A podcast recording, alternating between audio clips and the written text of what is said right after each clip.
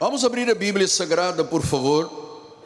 No livro de Efésios, capítulo 2, versículos 5 a 8. Quero enviar um beijo à minha esposa amada, Bispa Roxana. Está em casa, hoje ela foi visitar familiares num bairro um pouco distante aqui do Rio. Seu irmão está um pouco fragilizado fisicamente, a família toda se reuniu e a bispa esteve no cumprimento missionário daquilo que é o chamado de Deus, que é levar conforto, consolo e força à vida das pessoas. Beijo para você. Bom, diz assim o apóstolo São Paulo, Efésios 2:5. Estando nós mortos em nossos delitos, ele nos deu vida juntamente com Cristo. Pela graça sois salvos e juntamente com ele nos ressuscitou e nos fez assentar nos lugares celestiais em Cristo Jesus, para mostrar nos séculos vindouros a suprema riqueza da sua graça em bondade para conosco em Cristo Jesus. Porque pela graça sois salvos mediante a fé. Isto não vem de vós, é um dom de Deus. Eis a palavra. O que eu recebi do Senhor, eu vos entregarei em nome de Jesus. Oremos. Senhor Jesus Cristo, único Deus, Senhor e Salvador, o Redentor, o maravilhoso, o pastor, o provedor, o Pai, o médico, a rocha, a paz, a brilhante estrela da manhã a rosa de Saron, o rei de eternidade e eternidade, sim, o sumo sacerdote da nossa confissão, o supremo pastor das almas, Jesus Cristo. Usa as minhas cordas vocais, a minha mente, o meu coração, para que esta palavra que será anunciada, que tu me deste esta palavra, e eu anunciarei, pois este é o meu chamado, para a glória de Deus, traga frutos grandiosos. Em nome de Jesus. E a igreja do Senhor diga: Amém, Amém e Amém. Graças a Deus. Está chovendo? É chuva. Bom para diminuir o gasto do, do nosso ar-condicionado, é bom? Está fresquinho. Meus amados irmãos, minha família espiritual, família bendita, povo de Deus, povo de propriedade exclusiva de Deus, aqueles que são ovelhas de Jesus, têm um tímpano ovelino que ouve e entende a voz do Espírito Santo, meus filhinhos em Cristo Jesus. Eu às vezes ponho-me a pensar que privilégio este chamado ser chamado por Deus, ser enviado por Deus para proclamar a sua gloriosa verdade. Faço isto como pastor há mais de 44 anos. E eu penso que incrível, que privilégio Deus me deu nesta terra de pastorear as ovelhas dele que ele comprou com o seu sangue. E eu me sinto hoje muito honrado por estar neste altar e estudar a palavra maravilhosa do Evangelho com as ovelhas de Jesus. Veja que duas vezes o apóstolo São Paulo usou a mesma expressão nos versículos 5 e 8. Vocês são salvos pela graça. Então, a graça de Deus é o tema predominante em todas as epístolas de Paulo. Nas 14 epístolas de Paulo, do livro de Romanos ao livro de Hebreus, a graça de Deus é predominante. A graça é a palavra que explica o evangelho todo. A graça é a fonte de onde a nossa salvação flui. A nossa salvação não flui da lei de Moisés. A nossa salvação não flui de méritos, de bondade, de nome familiar, de sacrifícios, de ritos e de cerimônias. Não. A fonte da nossa salvação flui da graça de Deus. Por isso, ele disse: pela graça sois salvos. Eu gosto muito de me referir, sempre em meus sermões, a algumas mentes muito iluminadas, algumas vivas, outras que já partiram. E eu gosto muito de falar de Spurgeon.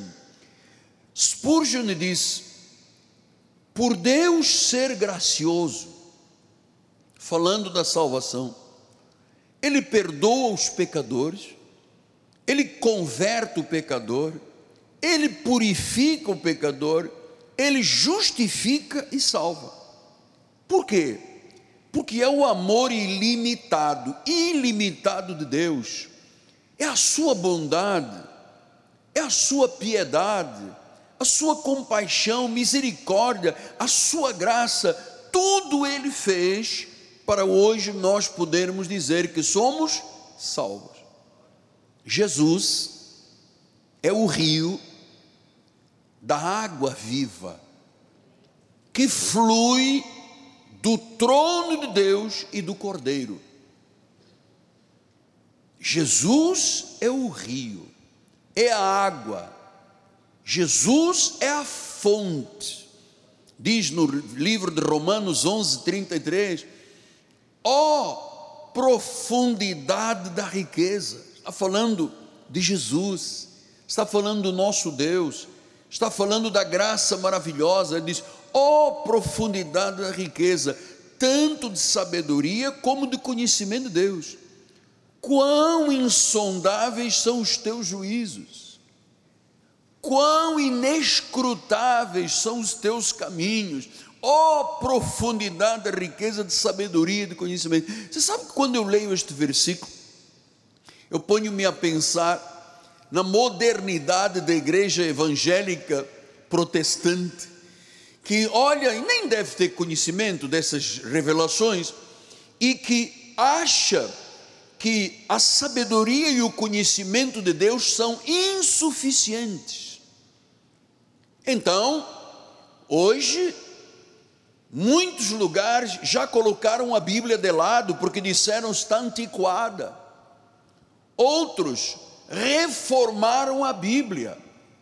Outros eliminaram versículos e colocaram novas palavras para que a Bíblia seja inclusiva, para que as ideologias de gênero e de sexo se adaptem à palavra estão dizendo: oh, não tem nenhuma profundidade, não tem sabedoria, nem tem conhecimento de Deus. Nós temos.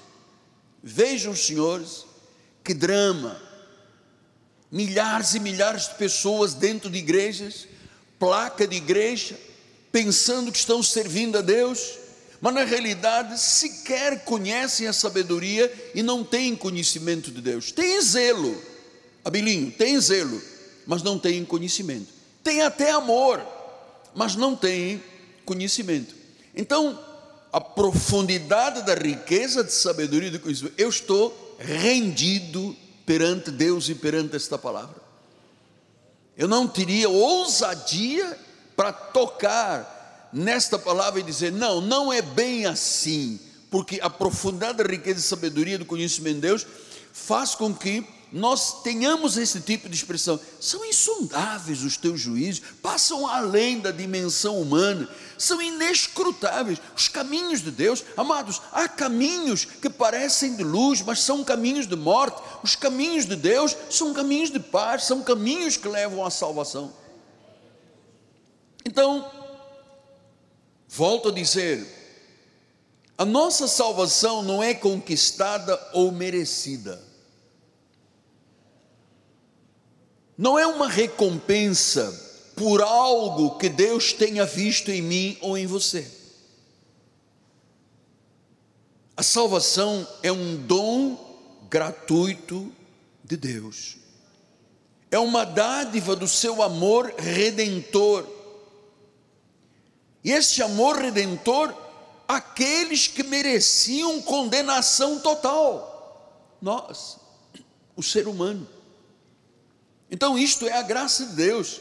Vamos voltar lá em Efésios 2, 4 e 5. Efésios 2, 4 e 5.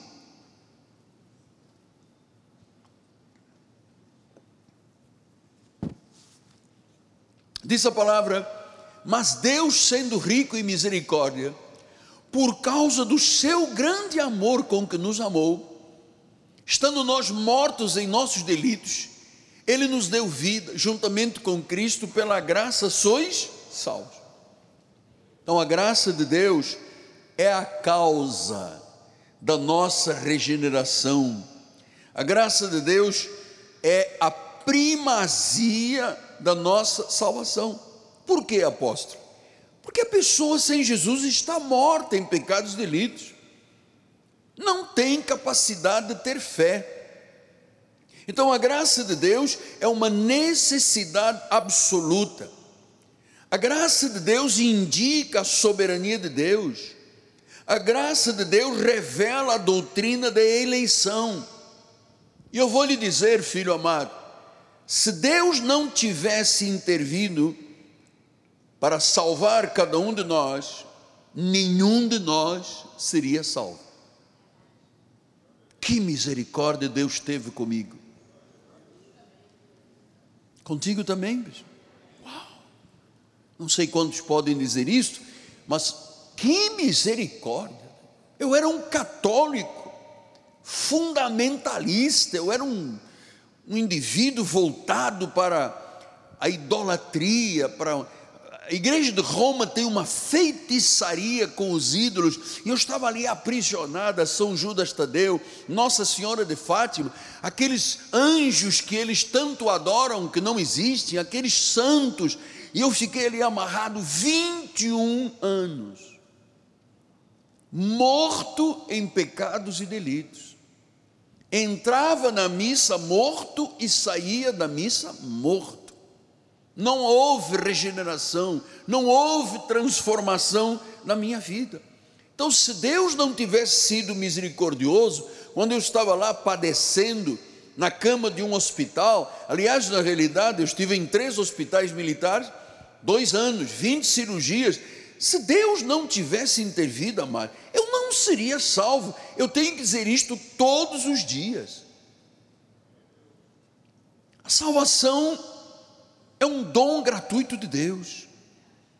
Ele concede pela sua graça, não há nenhuma obra, não há nenhum mérito. Aliás, João Calvino, o segundo reformista, depois de Martinho Lutero, ele disse: o homem que pensa que tem algum tipo de participação no que diz respeito à salvação, não conhece a palavra nem conhece Deus. Portanto, a glória é só para Deus sou Ele.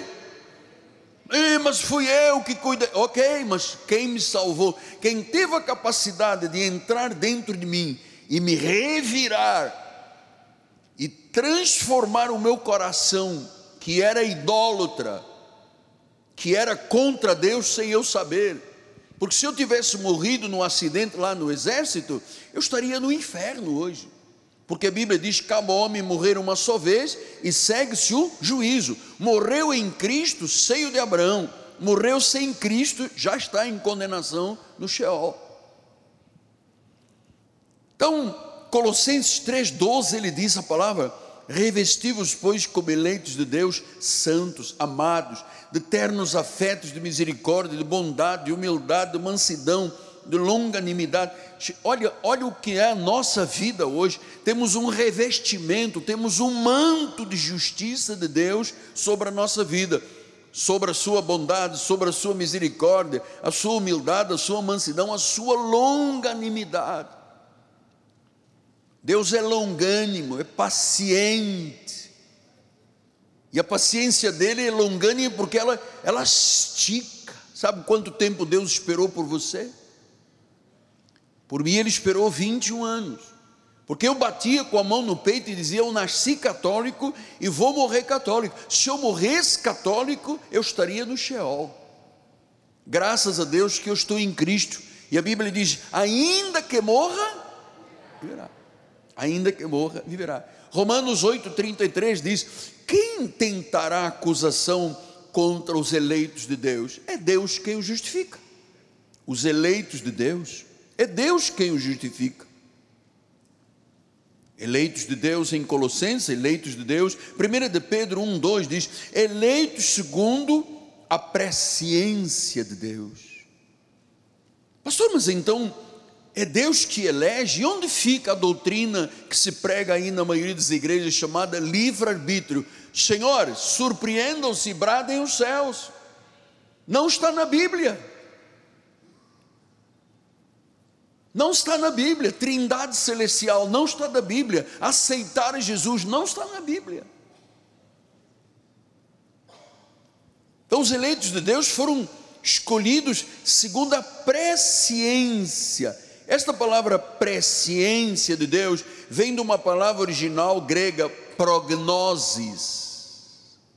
Agora ouça o que eu lhe vou dizer, você que anota na sua agenda. Não é que Deus sabia que você um dia estaria numa igreja e eu num altar. Não é que Deus sabia, é que Deus soberanamente determinou. Ou seja, nós não nascemos cabritos ou lobos e Deus sabia que algum dia ia mudar a nossa vida, nos mudou. Não, nós sempre fomos ovelhas. Claro, andávamos desgarrados, sem Cristo, sem esperança, sem Deus, alheios aos princípios bíblicos e espirituais, mas Deus, prognoses, Deus, na sua presciência, Ele determinou, desde quando, apóstolo? Desde antes da fundação do mundo, quando Ele criou o nosso espírito.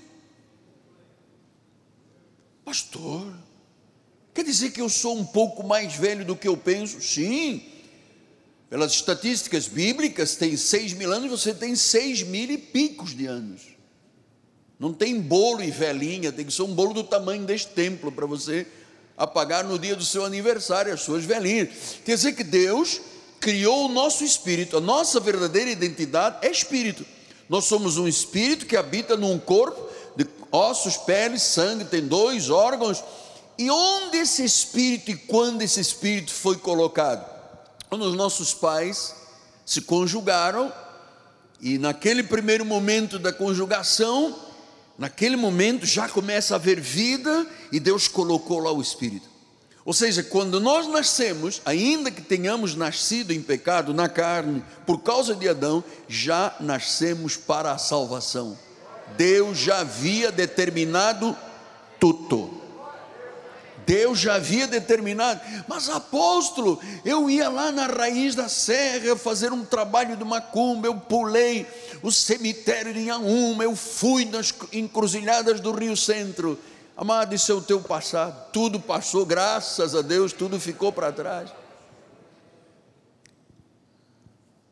Prognose significa determina, não é que Deus sabia. Aí eu sabia e mantive em segredo. E então, quando vê alguém entrar na igreja, o Senhor no trono chama os anjos: Miguel, Gabriel, venham aqui. Eu sabia, não vos contei. Está vendo aquele homem lá? Uau! Ele entrou na igreja, ele desejou. Eu não imaginava que isso fosse agora, quando Deus tem um tempo e um modo perfeito as coisas acontecem, acontecem no tempo dele. O homem faz planos, mas a resposta certa dos lábios vem do Senhor. Pastor, poderia ter esperado mais cinco anos? Não, o teu tempo já estava marcado e designado pelo Senhor. Aleluia. Efésios 1:5. Efésios 1:5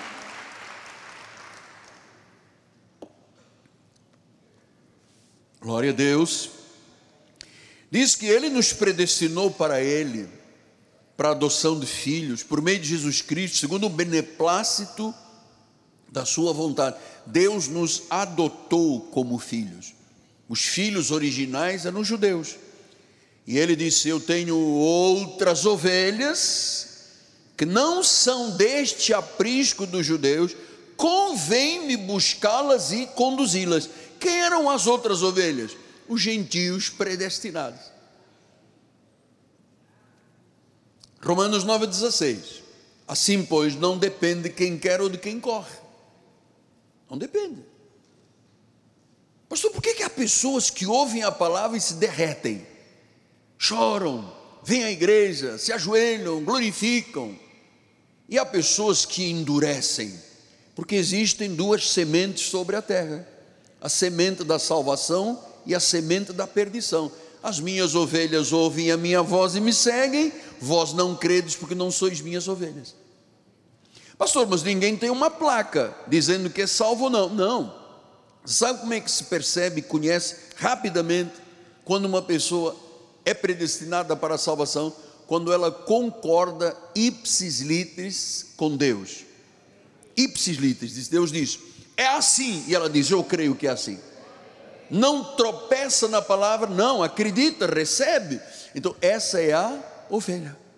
Pastor, mas isso me dá a sensação que o Senhor está dizendo que nós estamos aqui na igreja porque somos marionetes. Eu disse isso? Está gravado. Eu disse? Não. Quem é que diz isso? A lei. A lei que acredita no livre-arbítrio, que é o homem que decide, sabe o que, que eles dizem a Deus? Eu não sou marionete. Você não vai mandar na minha vida, não.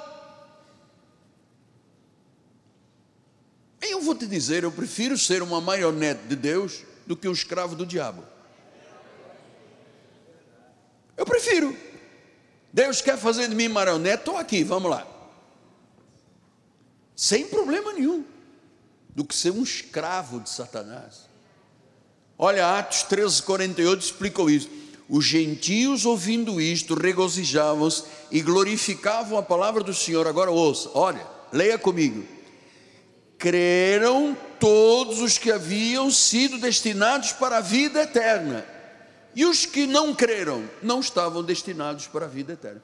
Quem é destinado para a vida eterna crê no tempo e no modo de Deus.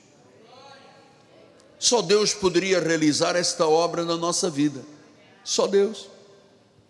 Ele ressuscita, ele dá um novo nascimento, ele ilumina a alma. Diz em 2 Coríntios 4, 6, isto é uma profecia de Isaías, você vai ver agora, porque Deus disse: das trevas resplandecerá a luz, Ele mesmo resplandeceu em nosso coração para a iluminação do conhecimento da glória de Deus na face de Cristo. É Deus que faz tudo na nossa vida, tudo está feito, tudo foi consumado, tudo é Ele que resplandece em nossos corações. Você sabe que este versículo aqui é muito interessante? porque ele é uma profecia de Isaías 9:2. Bispo, temos Isaías 9:2 aí, que está aqui na página aqui, olha só.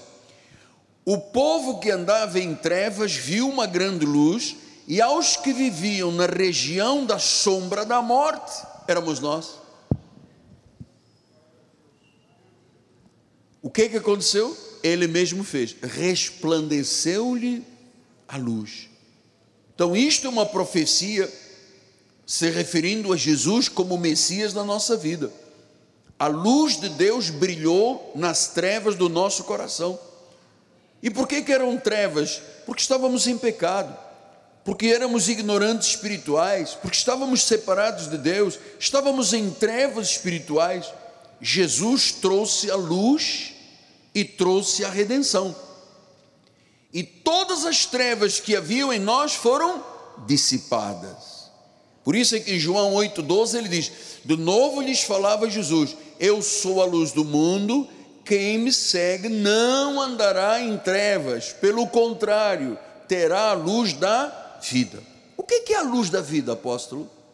A luz da vida é a verdade de Deus, é a sabedoria de Deus, é a direção de Deus, é a orientação de Deus, é a esperança de Deus, especialmente naqueles momentos mais sombrios da vida. Diz que a luz brilha em todas as áreas da nossa vida. Amados, recentemente tivemos essa experiência com a minha amada esposa. A bispa completou um ano de vida. O ano passado, em término, término de 21 para 22, a bispa teve um câncer na mama. Eu vi a minha esposa no borderline. A medicina pode fazer uma parte, mas não pode fazer tudo. Os médicos até preparam a pessoa para a vida e para a morte, mas Deus tem vida em abundância. E a nossa fé, que foi uma batalha, porque eram trevas, eram as trevas da doença, da enfermidade, incuráveis. E eu me recordo, ainda tenho em mente a médica oncologista que ficou muito nossa amiga, quando em maio ela fez a, a palpação e disse: Rosana, eu não estou sentindo mais a lesão. Mas temos que confirmar com o exame. E fez aquela tomografia violenta, estava lá tudo limpinho. Porque Deus, quando opera, Ele faz o querer, Ele faz o realizar, Ele faz uma obra completa. Então, Deus não começou uma obra tão graciosa quanto a salvação e deixou para que nós terminássemos o projeto dele. Porque o que dizem as igrejas legalistas que estão levando as pessoas para a porta larga da perdição, eles dizem: Deus criou um plano e deixou que este plano fosse terminado por nós. Ele disse que tem que jejuar, ele tem que vigiar, tem que batizar. Então agora estão fazendo aluguel de ônibus para levar 100, 200, 300 pessoas para as lagoas, para os rios, para a beira da praia, num momento histórico. Estão dizendo: Olha Deus, está vendo este povo aqui? Tu não completaste, tu deixaste para que nós completássemos a obra que tu não fizeste na cruz. Então agora nós vamos entrar aqui na beira da praia e vamos mergulhar o pecador e essa água salgada e fria da Barra da Tijuca, olha, vai arrancar tudo que é pecado. Ou seja, Deus fez uma parte e deixou para que nós, que somos pó, terminemos a parte dele. Você não acha isto mais ou menos assim, herege, estranho demais? Que Deus, sendo perfeito em sabedoria e conhecimento, só faria uma parte e depois deixaria nas mãos do homem pó para terminar o que ele não terminou? Você acredita nisso? Nem português acredita. Deus não começou uma obra para eu terminar, Deus começou e terminou, já está terminado. Uma vez que eu sou filho, sou filho para sempre. Uma vez que eu sou ovelha, ovelha para sempre. Uma vez que eu sou salvo, eu sou salvo para sempre.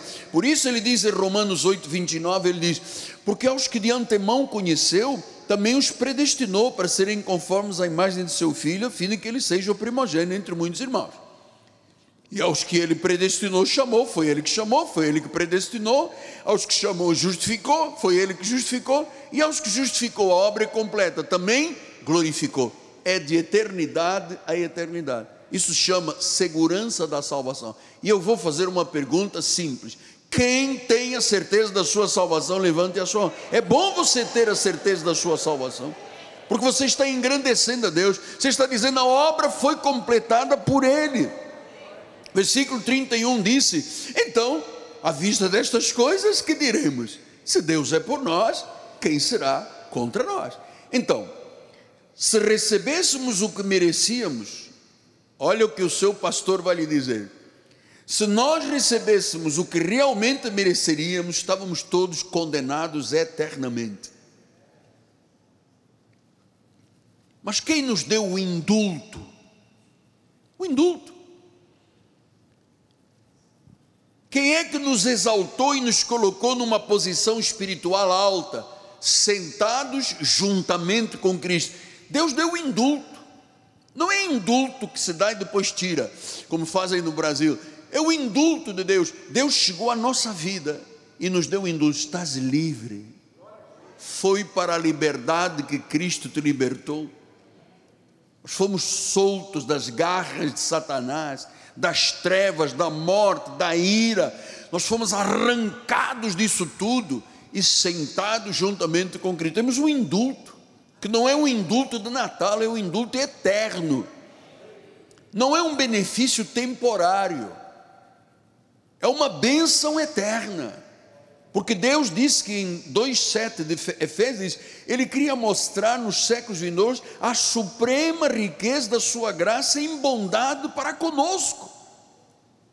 Deus quis mudar, Deus quis nos dar a suprema riqueza da Sua graça em bondade, não em condenação, em bondade.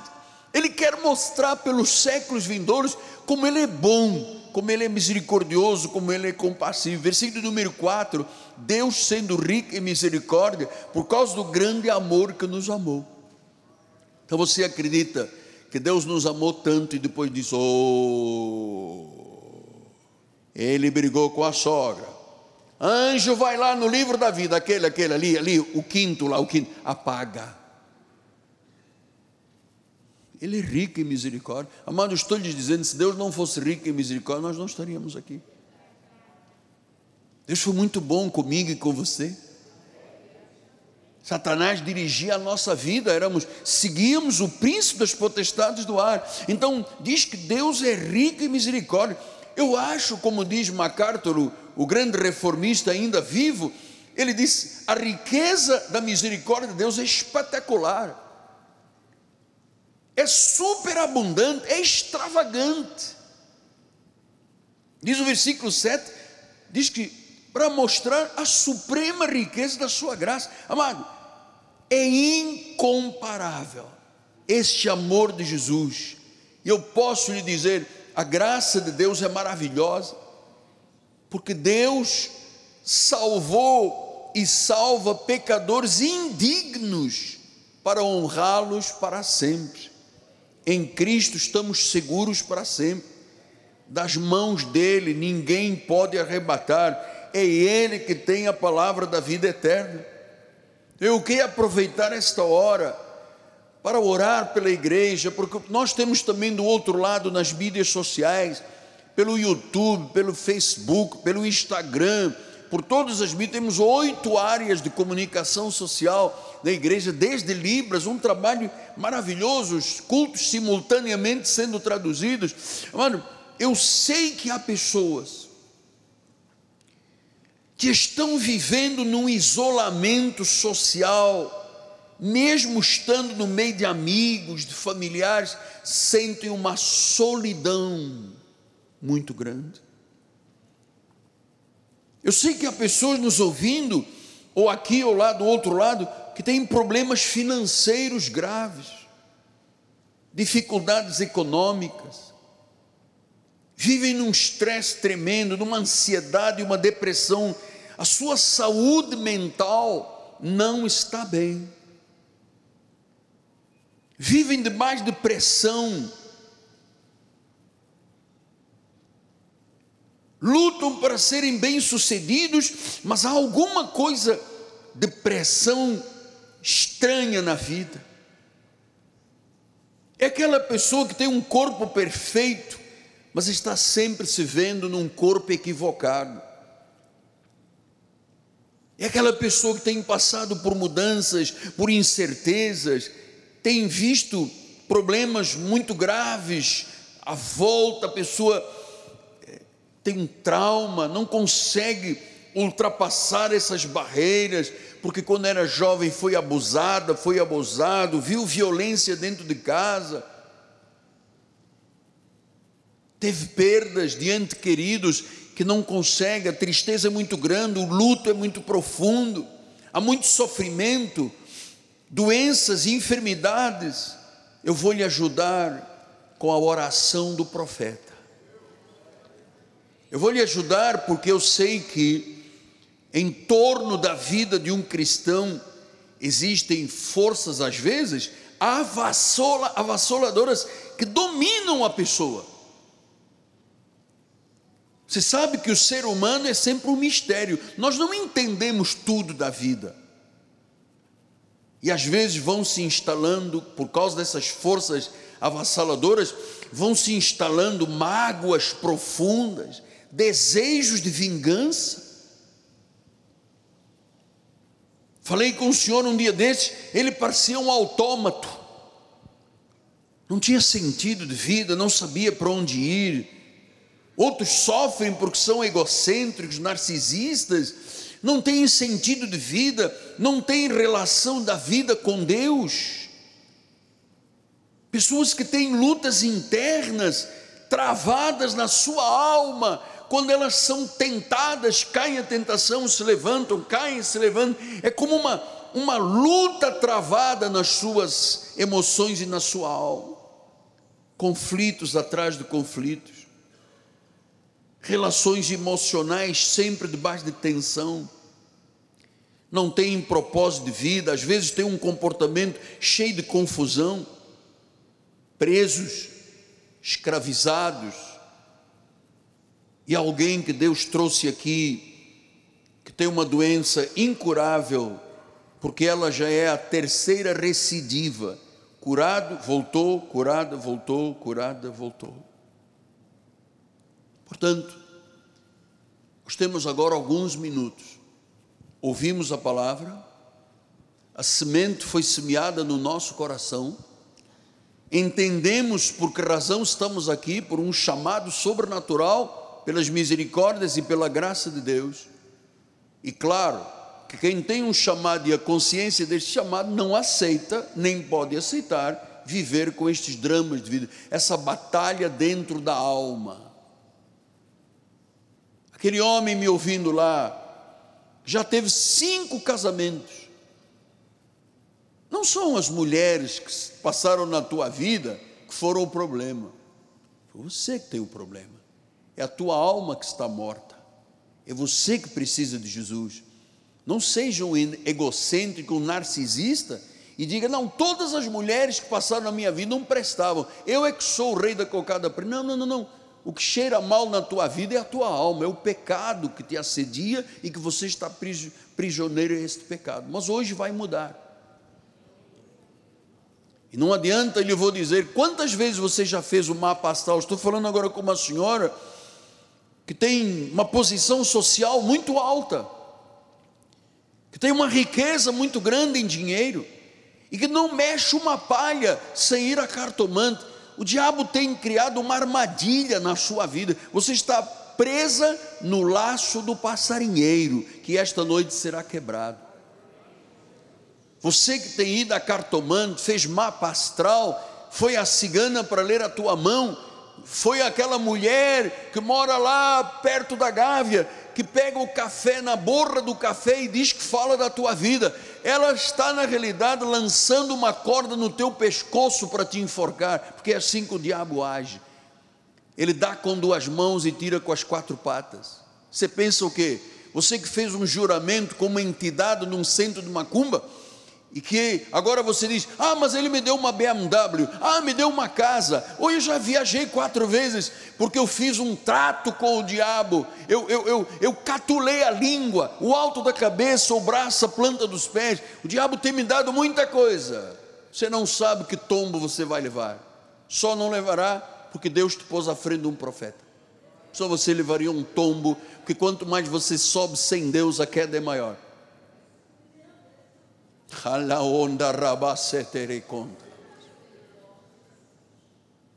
Então você já passou por todas as alternativas, já foi na cigana, cartomante, quiromante, mapa astral, tarô, já foi na cabala, já foi no santo daime, já percorreu todos os caminhos do orientalismo, e olha que peça de vida você tem agora. Olha a tua vida como é que está. Você não percebeu que isso eram falsos deuses, mas agora a luz resplandeceu nas trevas. Põe a mão sobre o seu coração. Pastor, eu não tenho nenhum problema. Então louve a Deus. Louve a Deus se você não tem nenhum problema. Eu quero orar porque eu entendo que a igreja Cristo vive é um hospital. Jesus disse que não veio para os sãos, para os justos, ele veio para o doente, para o pecador. Por isso é que às vezes você diz, mas aquele irmão ali tem um pecado. Claro, a igreja é para isso, amado. Você pensa que a igreja é para os santos? A igreja é para o pecador, a igreja é para o doente. Meu Deus, como eu cheguei doente à obra de Deus, como eu cheguei carregado de tudo que é mal na minha vida, amado.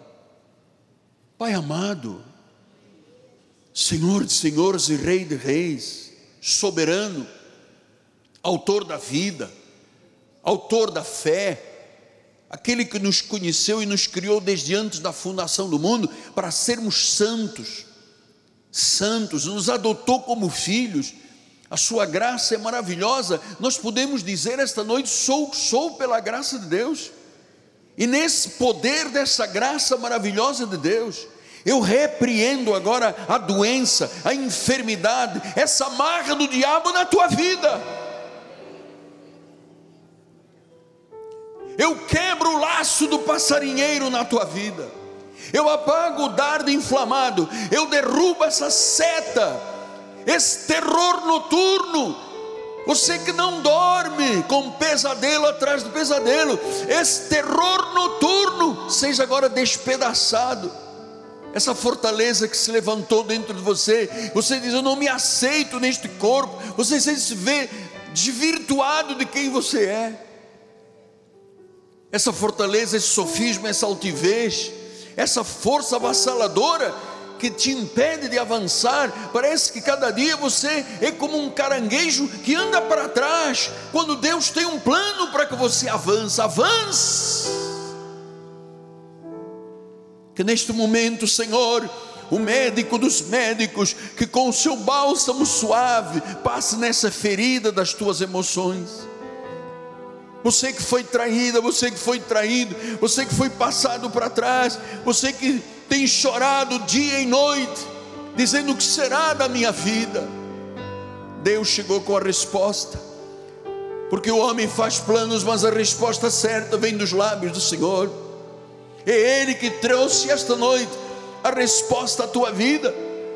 É Ele que está agora trabalhando na tua mente, no teu coração, nas tuas emoções. É Ele que está trabalhando lá dentro, onde eu não posso ver, onde a tomografia computadorizada, o raio-x não vê, nos intentos do coração. Deus agora está trabalhando o teu coração, Ele está revertendo situações, Ele está curando o incurável, Ele está resolvendo aquilo que não tinha solução. Ele está agora fazendo um milagre em nome de Jesus.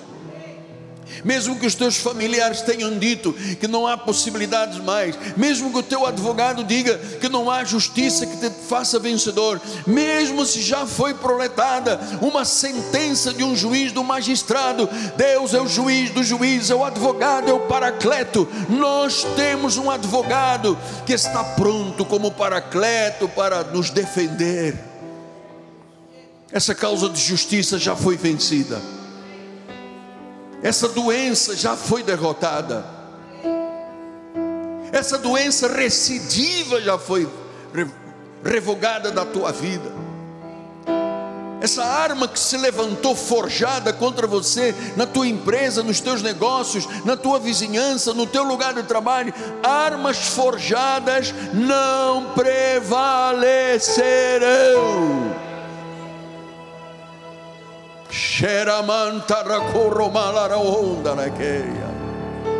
Aleluia. Em nome de Jesus, nós agora nos levantamos com poder e autoridade, toda a igreja. Aleluia. Eu quero ver a tua glória, Senhor. Eu quero ver a tua glória. Eu quero ver o Senhor derramar a sua graça sobre a igreja e fazer milagres extraordinários de provisão Senhor, tu podes abrir uma porta que nunca mais ninguém fechará. Tu podes fazer algo e trazer à existência coisas que não existem. Tu podes fazer infinitamente mais. O Perec perissou infinitamente mais. Tu podes recriar um órgão, porque tu podes tudo porque o mais importante é o espírito, a carne para nada aproveita. Hoje eu vou lhe dizer simplesmente creia, diga eu creio, simplesmente creia.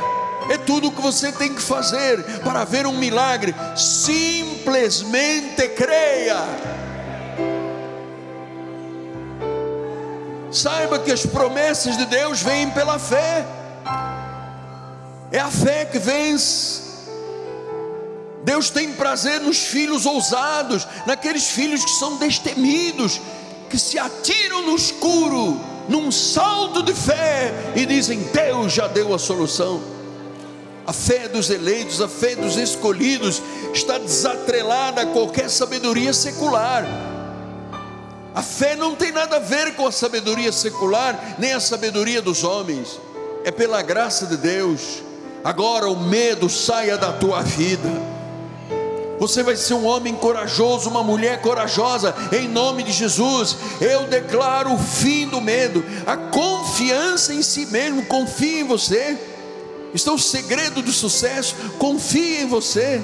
Exercita a tua fé. Torna-te um cristão maduro tu tens a autoridade de um filho, de um herdeiro, tu tens as promessas de Deus, não fica aí inapetente, sem força. Que a promessa de Deus se materializa agora, dentro da tua vida. E eu digo a esse vale de ossos secos, como disse o profeta Ezequiel: tenha vida.